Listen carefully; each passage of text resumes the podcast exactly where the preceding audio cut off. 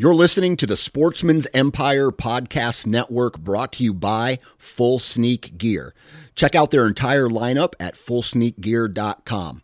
Also, be sure to check out our entire stable of podcasts at sportsmansempire.com.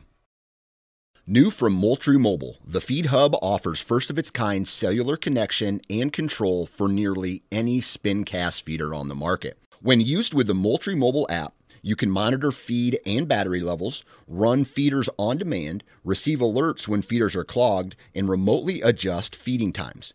The Feed Hub is ideal for anyone who maintains feeders. Remove the guesswork and save time by planning feeder maintenance before you drive to your hunting property. For more information, visit moultriemobile.com. You're listening to the Sportsman's Nation Podcast Network brought to you by Interstate Batteries. From your truck to your trail camera and everything in between. If you have a piece of hunting gear or a piece of hunting equipment that needs a battery, Interstate Batteries has got you covered. You can go to a local retail store or you can go visit online at interstatebatteries.com. They have thousands of local retail shops all over the U.S., so you can go there as well. Interstate Batteries, outrageously dependable. Hello, everybody, and welcome again to the Coffee and Deer Show. Glad you joined us today. And uh, today, my guest is going to be Josh Wilson, the Executive Director for Farmers and Hunters Feeding the Hungry. And before we start talking to Josh, I want to remind you that if you're not already a member of the National Deer Alliance, to please do that. It's free to join. Go to nationaldeeralliance.com and click the nice big, big uh, green join button there. You can't miss it.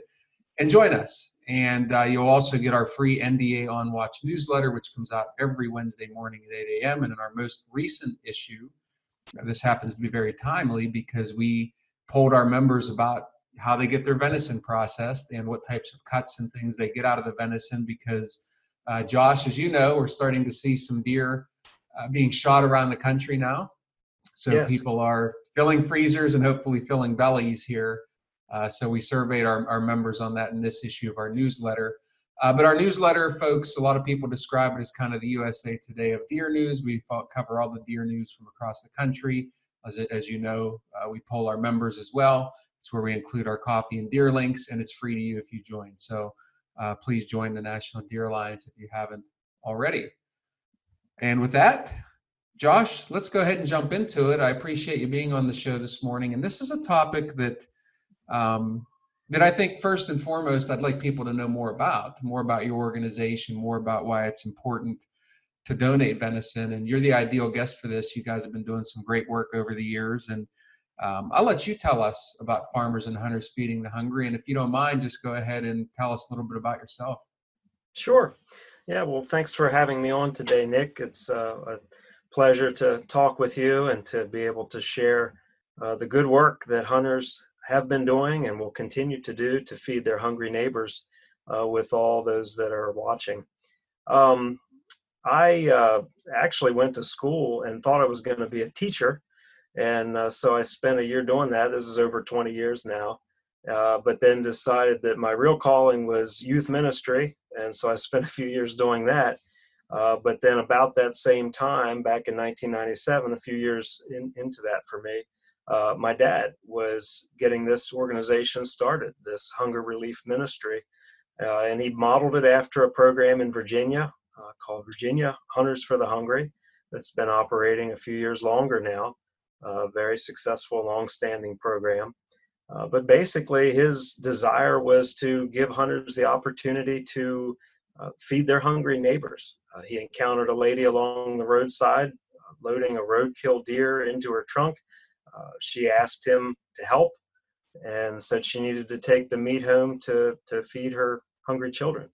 And so after that encounter, uh, he talked with uh, the folks that he was hunting with at the time down in uh, Virginia, south of us, and they were familiar with this program, Virginia Hunters for the Hungry. And so they began participating. Uh, I started hunting on the property a few years after that, and I can remember taking deer to the local butcher shop uh, sometimes uh, you know last last light getting that deer out of the field and trying to get it to the shop while they were still open so we could donate it uh, so basically he took that idea brought it here to maryland Uh, I joined him as it began to grow. They were looking for someone to to work in the office part time, uh, to to work with him, and so I joined him in that. That was I'd say about 15 years ago now, and uh, so here we are, 22 years later. Uh, he's still still around, part of our board, but has retired, and uh, so I'm the director for the organization.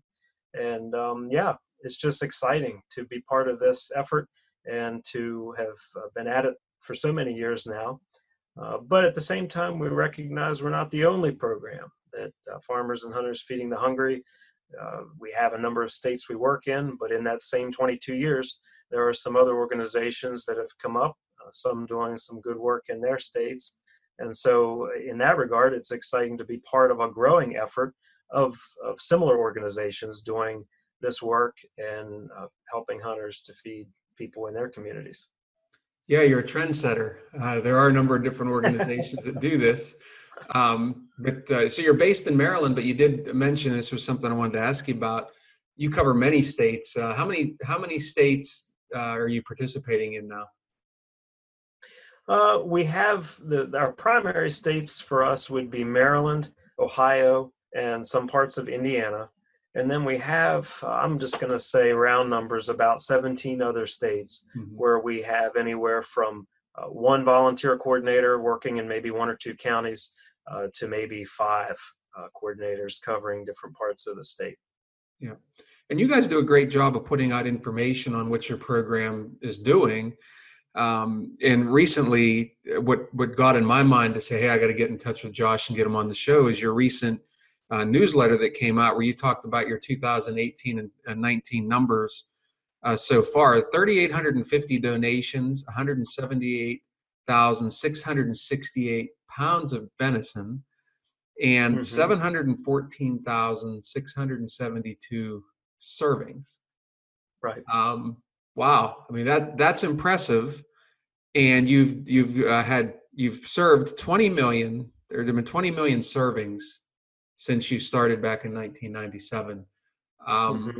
and, and you said you're not even all over the country yet, so you're making one heck of an impact.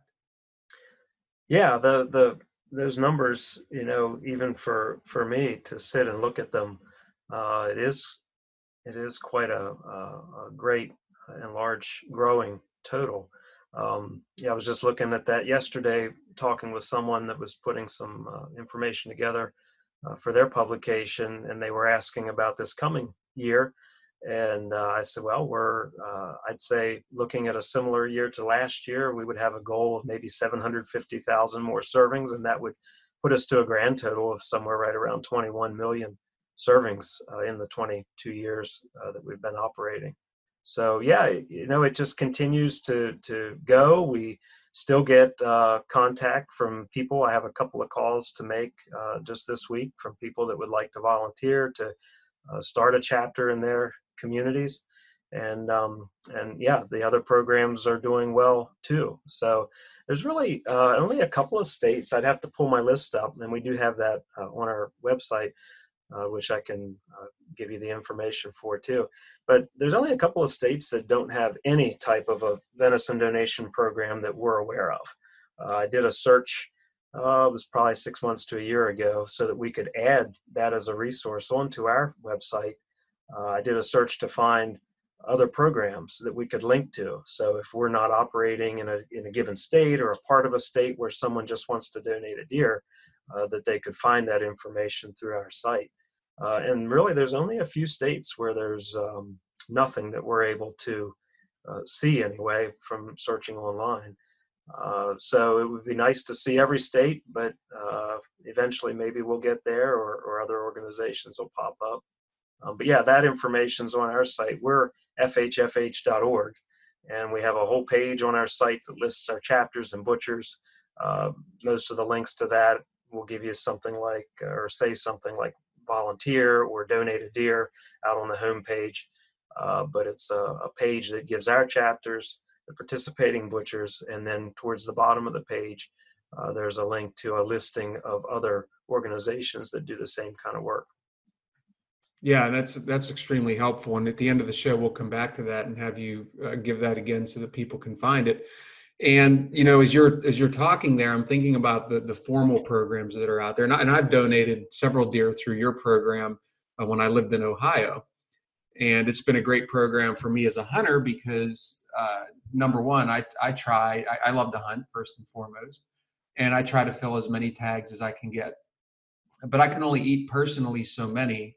Uh, mm-hmm. but I recognize the need that's out there. So there's what I donate directly through the program, but then there's this whole other uh, group that's really hard to capture. We've surveyed our members on this in the past, but that is the person that just knows a neighbor or has a friend. Or I've I've also worked with processors that they had a list of local people who wanted a deer. So mm-hmm. just imagine. I mean, maybe you have a number, but uh, imagine the number of meals that are being donated because of, of deer hunters giving back yeah, I'm, the number would be staggering, and uh, as you mentioned, it's it's it's probably hard to really get a handle on what that number could be. I know some different groups uh, have been working on that kind of a uh, a survey and that type of research, and, and I think some of that's ongoing. It'd be interesting to see what they come up with.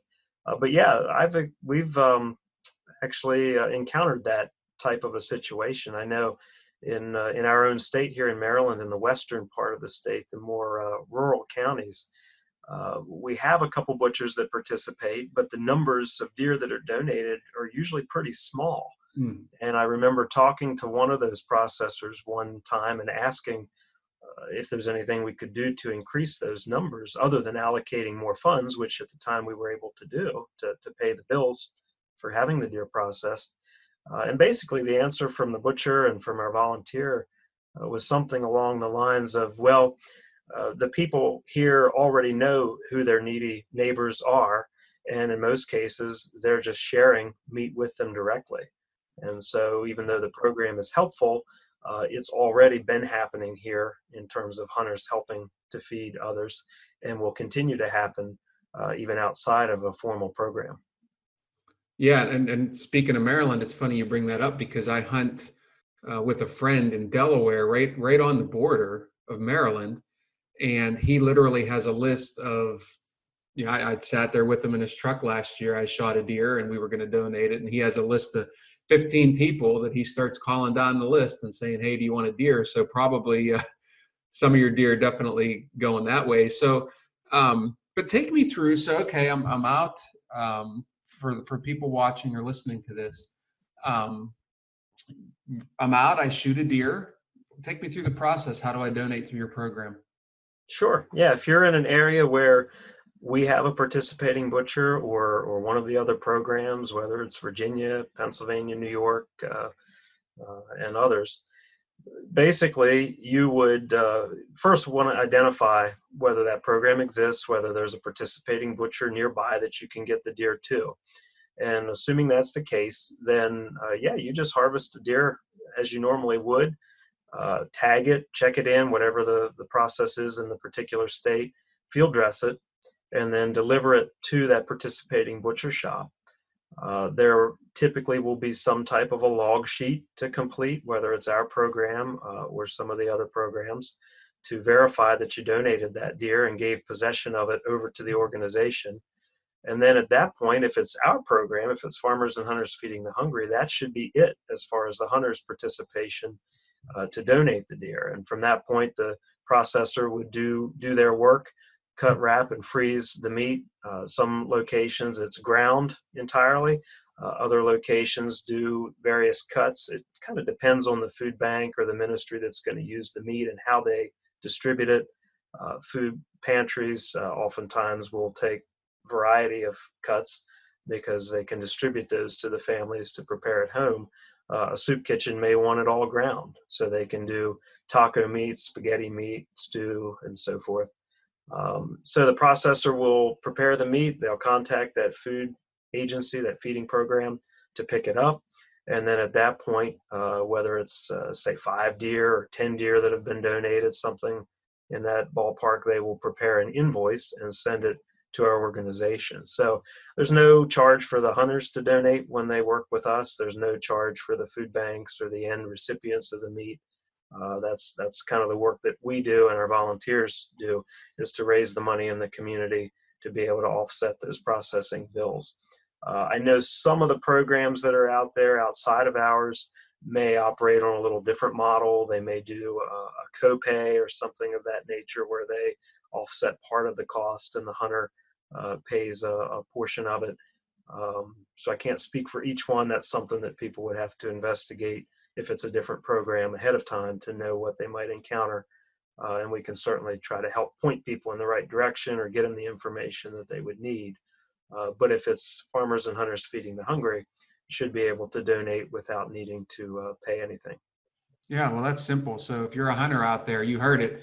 Literally, you you shoot an animal, you find a participating processor, you drop it off. You might have to sign a logbook that you dropped it there, and uh, it doesn't cost you anything. Now, I would hope uh, that you maybe throw a few dollars towards the organization if you're going to do that. And I would think that, well, matter of fact, I know uh, one of the processors I used to use had a little collection spot right there to collect for your organization. So um, I think it, it, helps to give something. I mean, every dollar helps. I, I know running a nonprofit organization myself, and, and, Josh is trying to do there. Every every dollar helps for sure. And this is a just an outstanding service. So uh, uh, please give and support. And I'm gonna I'm gonna switch gears a little bit here to a less um, a less fun discussion, but it's just it's just the reality of where we live in, the world we're living in right now, in, the deer world, and that is, um, have you had people call call you with concerns about chronic wasting disease and just uh, generally how have, how have you folks handled that there? Yes, yeah, I, I do get some questions about that, uh, calls, emails. Um, at this point, uh, you know, obviously the, the disease has been around for a while. Uh, there are some things that are known about it and other things that are still question marks. Um, what I tend to tell people and the way we've been operating is that we pay close attention to whatever guidelines are coming out from the DNR or the wildlife department in a given state uh, about a particular area where the uh, the disease has been detected and is being monitored, being addressed in some fashion. Uh, so we pay close attention to that information. We make sure that uh, if there is an area where we're functioning and the disease has emerged, uh, that the processors that we're working with are all approved by uh, that state agency, that DNR, to continue processing deer. I know in some cases they undergo some training and certification in how to handle uh, animals to minimize potential exposure when it comes to the meat. Uh, to the uh, disease vector. So um, we we watch that, we monitor that, we make sure the butchers that we're working with uh, are approved by the state to continue processing in that area.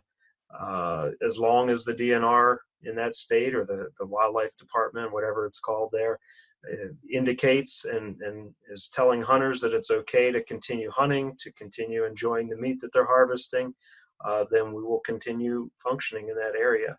Uh, if that would change, uh, when we learn of, of a difference in, in that, where perhaps they're cautioning hunters in a different way or recommending uh, hunters have meat tested before consuming it or anything like that, uh, then we, we would pause and, and perhaps make a different decision about functioning in that area. Uh, and then on the flip side of that, I know, at least from what I'm aware to this point, most of the research uh, has not been able to draw any kind of a conclusive link uh, for for people contracting the human variation of, of this type of disease uh, from eating uh, game animals. Mm. we'll keep watching that. If that situation would change, if there would be new information from CDC or anywhere else indicating that that uh, current thinking is in question or in doubt, uh, and that some link may have emerged, uh, then certainly we would we would take that into account and uh, perhaps uh, change how we would approach things in an area where the disease has emerged. Yeah, it, I hate to even have to talk about it, but it is a reality, and um, yeah, you're you're doing the right thing. I think you're just going to continue to monitor it and make your decisions based on the best guidance available, um, which I'm I'm sure people appreciate. So, uh, so I want to ask you before we sign off here, uh, what are the ways that people can help uh, besides just donating a deer, and obviously financial contributions are great. Um, mm-hmm. So, what are other ways that people can help you achieve your mission? And then give us your website again where people can find you. Sure. Well, I would say that those are the two big ones. Uh, like with any organization, what we need are, are deer and, and elk donations, and then uh, the money to have them processed. And of course, folks can find that information on our site, fhfh.org, the, the processor lists, the uh, link to donate financially, it's all right there. Uh, but getting beyond that, I would say there's always a need for people to volunteer. Uh, if it's a place where we have a chapter already, those volunteers would love to have additional people helping them to get the word out, uh, attending events that they might be invited to, setting up displays, uh, raising financial support for that chapter to, to pay those processing bills. Um, and that that kind of thing. If it's an area where there is no existing chapter or, or no other program of, of another kind, a different organization, that a person could become part of. Uh, there's information on our site about starting a chapter of our organization. And so we welcome uh, those kinds of conversations. Folks can email us, call in, and we can help them decide if that's the right fit for them or something that would be a benefit in their community, uh, what the likelihood is of it being successful. And we can kind of guide them in that decision making. Uh, and then beyond that, uh, I would say uh, whatever folks can do to help us get the word out, uh, to, to get some more exposure for our organization and, and the others like us. And that could include following us on Facebook and other social media, watching for posts that they can share and repost to their circles. Um, when we we also have an email newsletter that goes out every month or so uh, people can sign up for that on our website. When you get that, maybe forward it to other people that you think would be interested.